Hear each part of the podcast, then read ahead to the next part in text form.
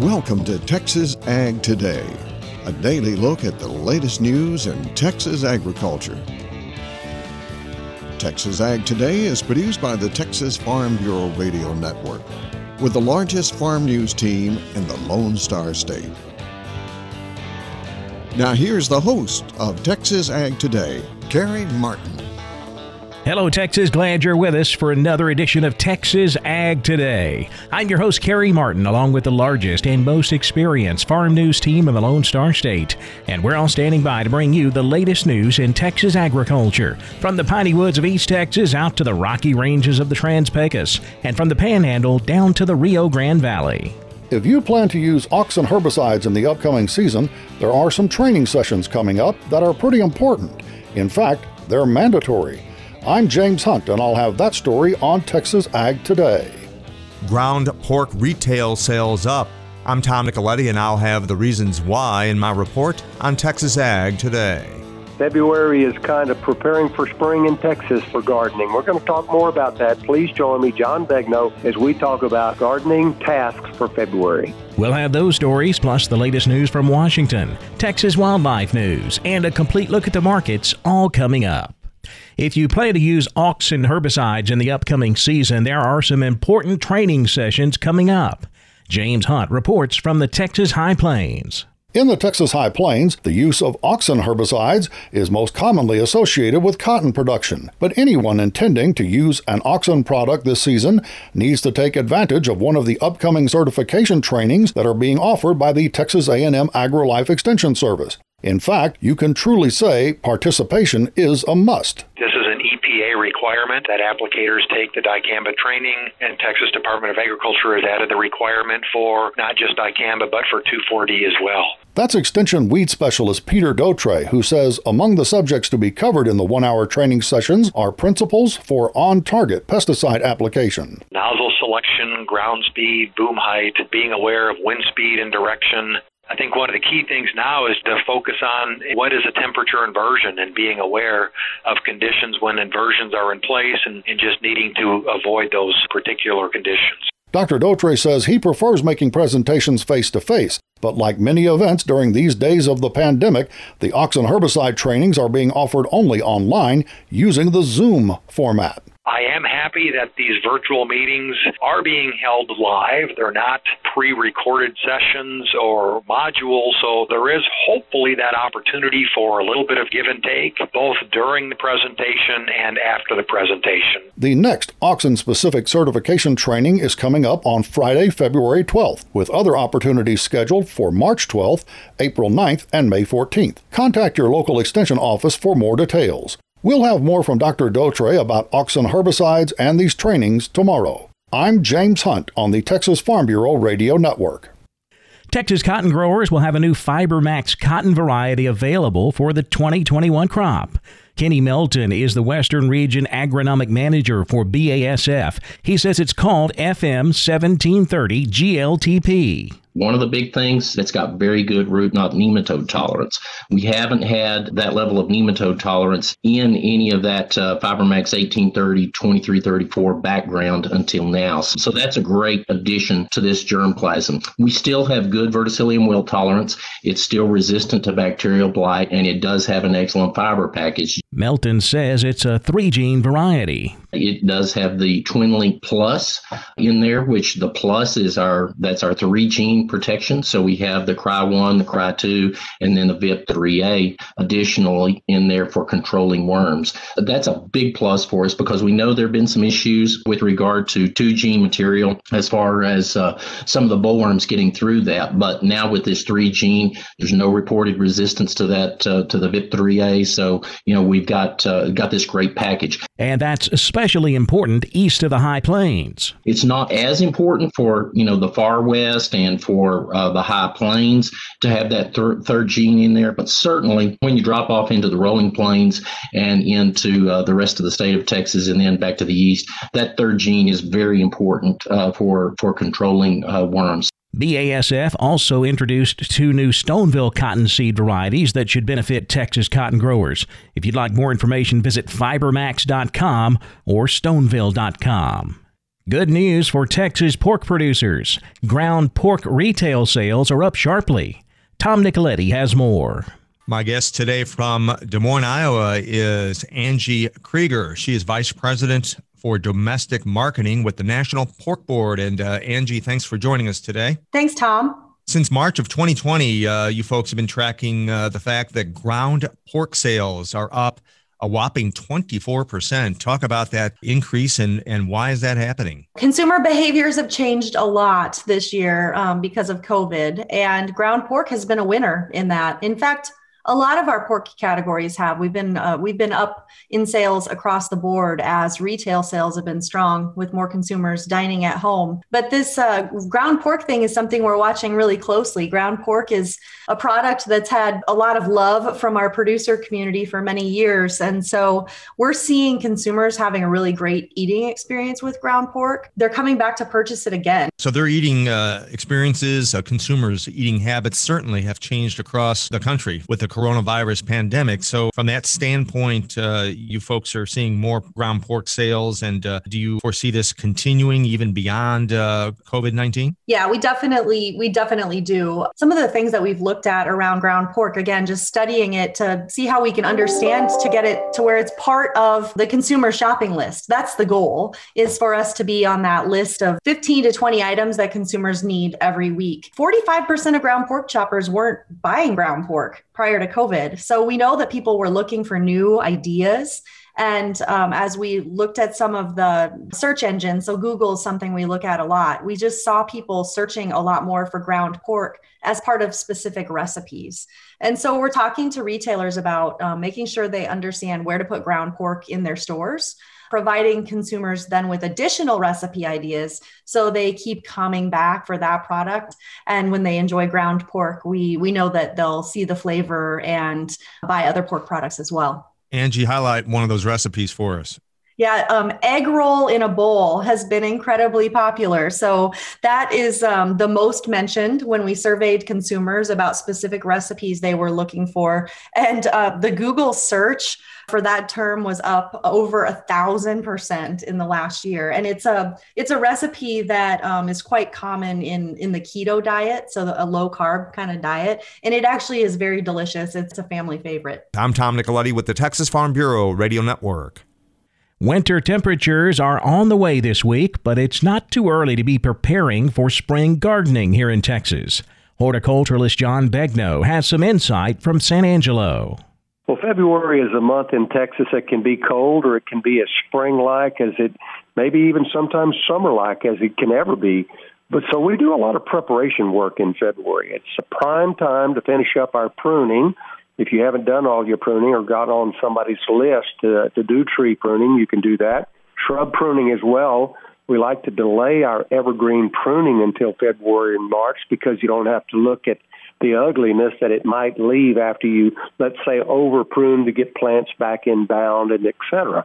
So it's a lot of good times to do that. You also do cleanup work. Those perennials that have been around that are still standing, that are brown, cannas, you think of old lantanas, a lot of plants that you might have, the grasses are a good example, that you might have just left and allowed to go ahead and become ugly. You're going to clean them up. And now is the time that we do that. So you can compost that. You can get the rest of your leaves up. You can get things spruced up for spring.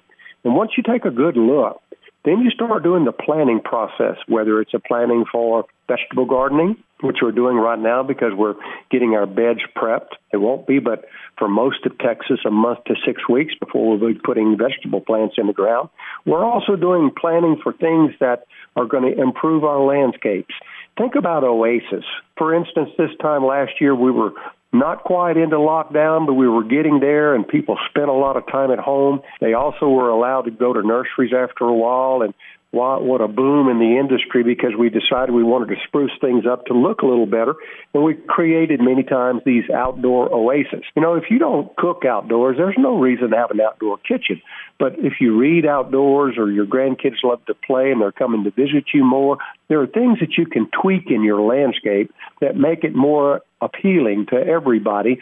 And don't forget those little oasis areas. It might be a little water feature, it might be statuary, all of those things. And the planning process begins now, and the availability of plants will arrive shortly. This is John Begnaud reporting from San Angelo. Farm bankruptcies declined in 2020, but that doesn't necessarily mean the outlook for agriculture is improving. Michael Clements reports from Washington.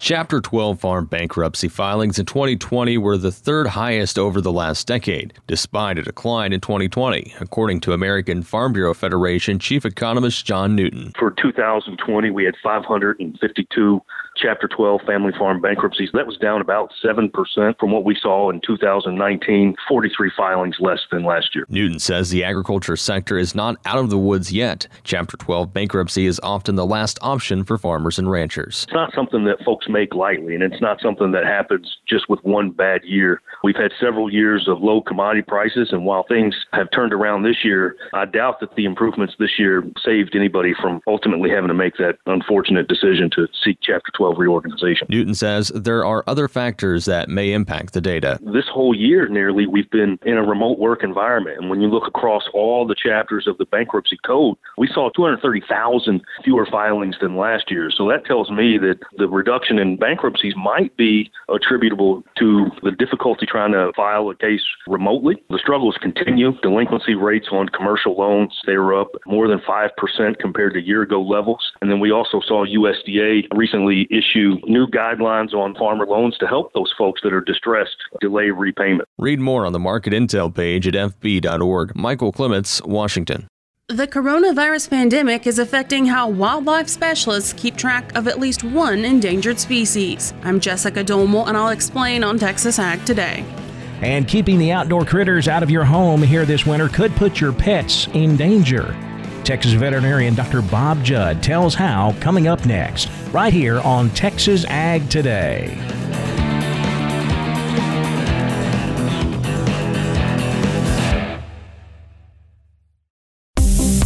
National FFA Week is February 20th through the 27th, and FFA students across the country will be sharing their stories. I'm Doster Harper, president of the National FFA Organization, and I'm from the state of Georgia. National FFA Week is a time to share what FFA is and the impact it has on members every day. And because FFA and agricultural education prepares students for careers, leadership, and the ability to face what the future holds, that impact is profound. Share your FFA stories during #FFA Week.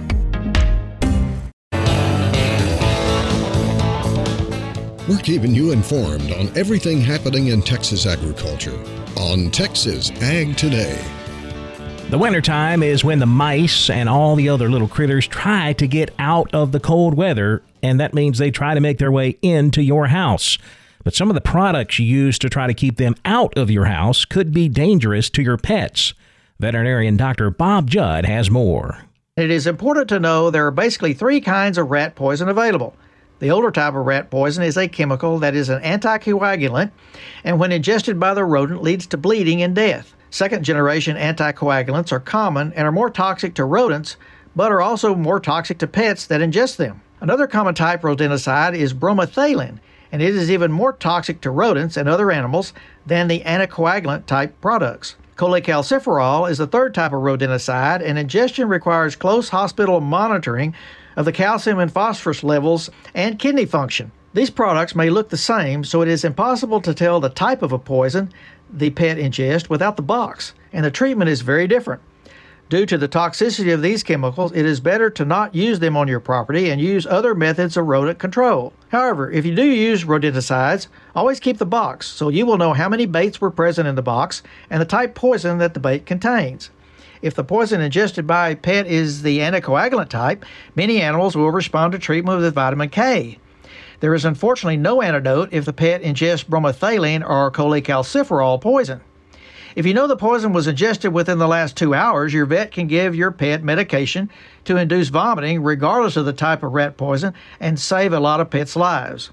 So if you use rodenticides, always keep the box and label and document how many baits you place in a certain area. So if you suspect toxicity, you will know the type of poison and the amount ingested. I'm Dr. Bob Judd. This is the Texas Farm Bureau Radio Network. The coronavirus pandemic is affecting how wildlife specialists keep track of at least one endangered species. Jessica Domel tells how in today's Wildlife Report.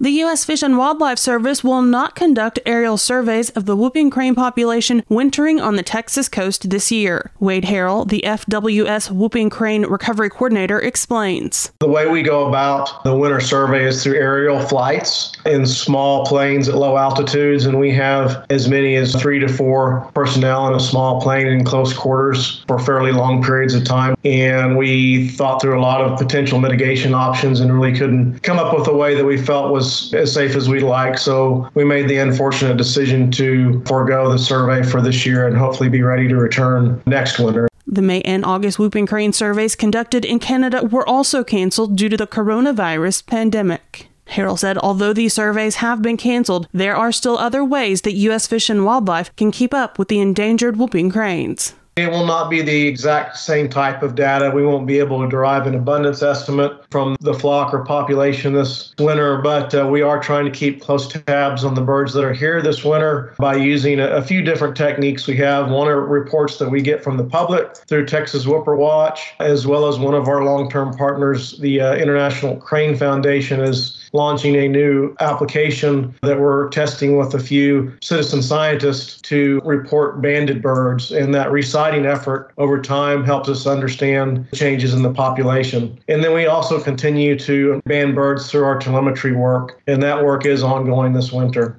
That was Wade Harrell, the U.S. Fish and Wildlife Service's Whooping Crane Recovery Coordinator. For the Texas Farm Bureau Radio Network, I'm Jessica Domel.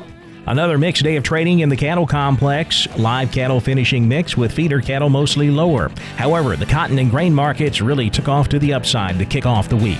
We'll take a look at all of Monday's closing livestock, cotton, grain, energy, and financial markets coming up next. Keep it right here on Texas Ag Today.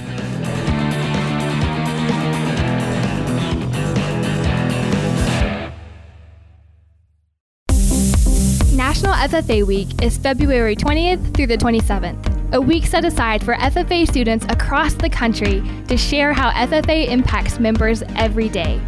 I'm National FFA Secretary Anna Mathis from Arkansas. Because FFA in agricultural education prepares students for careers, leadership, and the ability to face what the future holds, the FFA impact is profound. Share your FFA stories during #FFA Week. We're giving you the market information you need on Texas Ag Today. It was another mixed day of trading for live cattle futures on Monday. We ended up closing mixed with February down 15, 116.57. The April up 17 cents, 123.95. June live cattle up a nickel, 120.02. The grain markets were sharply higher, and that put more pressure on the feeder cattle market. March feeders down 82, 137.45. April feeder cattle down 72 cents, 141.47. Cash fed cattle market all quiet on Monday. We wrapped up last week selling cattle as high as 114. That's $1 higher than the previous week. That's, of course, a live price. Dressed prices up to 180. That's $2 to $3 higher on the rail. Boxed beef prices mixed Monday. Choice up $1.36, $235.94. Select down 97 at $219.82. Now let's check the auction barns. We're walking the pens with Larry Marble. Neighbor, when there's cattle in the alleyway, we talk about the sale at Producers in Cargyle, San Angelo on Thursday. Jody Fry is on the line. Jody, how'd that domino game shake out? I had a good many cattle more than last week. Had 1740 today. Calling the lighter weight cattle, the stocker calves, $3 to $5 higher. Your heavyweight feeder cattle, those headed to the feed yard, kind of selling $1 to $3 higher. Slaughter cows and bulls, $1 to $2 higher. Bred cows and pairs, fully steady to slightly higher on those. Better quality steers, 4,600 pounds from 130 all the way up to a high of 190, mostly 135 to 160. Steers weighing 6 to 800 pounds, better quality steers from 110 to a high of up over $1.50, mostly 120 to 135. Better quality heifer calves weighing 4,600 pounds from 115 up to a high of 160, mostly 125 to 140. Slaughter cows averaged to high yielding from 48 to 56. Did have some of the highest yielding slaughter cows 58 to 64. Still some of the thinner and lower yielding type cows from 30 to 45. Slaughter bulls averaged to high yielding from 66 to 84. Some of the highest yielding slaughter bulls from 86 all the way up to a high of 98. Bred cows and heavy bred 2-year-olds Just a few of those on offer, but average to better quality, and the heavy breeds anywhere from $8.25 to a high of $11.25 per head. What are you thinking for cattle and sheep and goat sales this next week? Well, like we was talking earlier, it looks like weather will dictate, especially the cattle numbers. They're pushing the front further back, so we should be good to get in some sheep and goats over the weekend and on Monday. Have a decent sale, hopefully 4,000 to 5,000 head for Tuesday sheep and goat sale. We've got that special consignment of cow-calf pairs that'll be coming in Monday for our special cow sale next Thursday in conjunction with the regular Thursday sale. Jody Fry, tell everybody how to contact you. Third office at 325-653-3371. My mobile phone would be 234-7895. Neighbor, you've been listening to Walking the Pens with Jody Fry from producers in Cargyle, San Angelo. For the Texas Farm Bureau Radio Network, I'm Larry Marble. Back over to the futures market now, where lean hogs closed higher Monday, February up $1.20, 72.17. April hogs up 35, 80, 65. Class 3 milk was lower. February milk down a nickel, 15.59. March milk down 18 cents, 16.51 a hundredweight. Big triple-digit gains in the cotton market once again on Monday. A lot of speculators coming back into this market. We're expecting to see a smaller 2020 crop in Tuesday's USDA supply and demand report. So that has brought a lot of traders back into the market, pushing prices up higher. We closed with March cotton up 154 points, 84.28. May cotton up 158 at 85.60. New crop December cotton up 148 points, 82.12 cents. We're looking for some cold weather coming up over the next week, and that is helping to support wheat prices. Question becomes, what is that cold weather going to do to the wheat crop? July Kansas City wheat up 13.5, 644 3/4. July Chicago wheat up 11 cents, 643. The corn market saw a nice jump also. March corn up 15 1/4, 563 3/4. September corn up 7.5, 485 3/4. In the energy markets, March natural gas up 2 cents, 2.88. March crude oil up $1.05, 57.90 a barrel. The financial markets higher. The Dow Jones Industrial Average up 182 points, 31,330. The Nasdaq up 98, 13,954. The S&P 500 up 20, 3,907. Well, that wraps up our look at the markets, and that wraps up this edition of Texas Ag Today. Hey, thanks so much for joining us. I really appreciate it, and don't forget, we'll be right back here tomorrow to bring you all of the latest news in Texas agriculture. My name's Kerry Martin. Hope to see you then. Thanks for listening to Texas Ag Today. Be sure to subscribe to our podcast on Apple Podcasts, Google Podcasts, or Spotify. For more Texas Ag news and information, check out our website at texasfarmbureau.org or tfbradio.com. Texas Ag Today is a production of the Texas Farm Bureau Radio Network.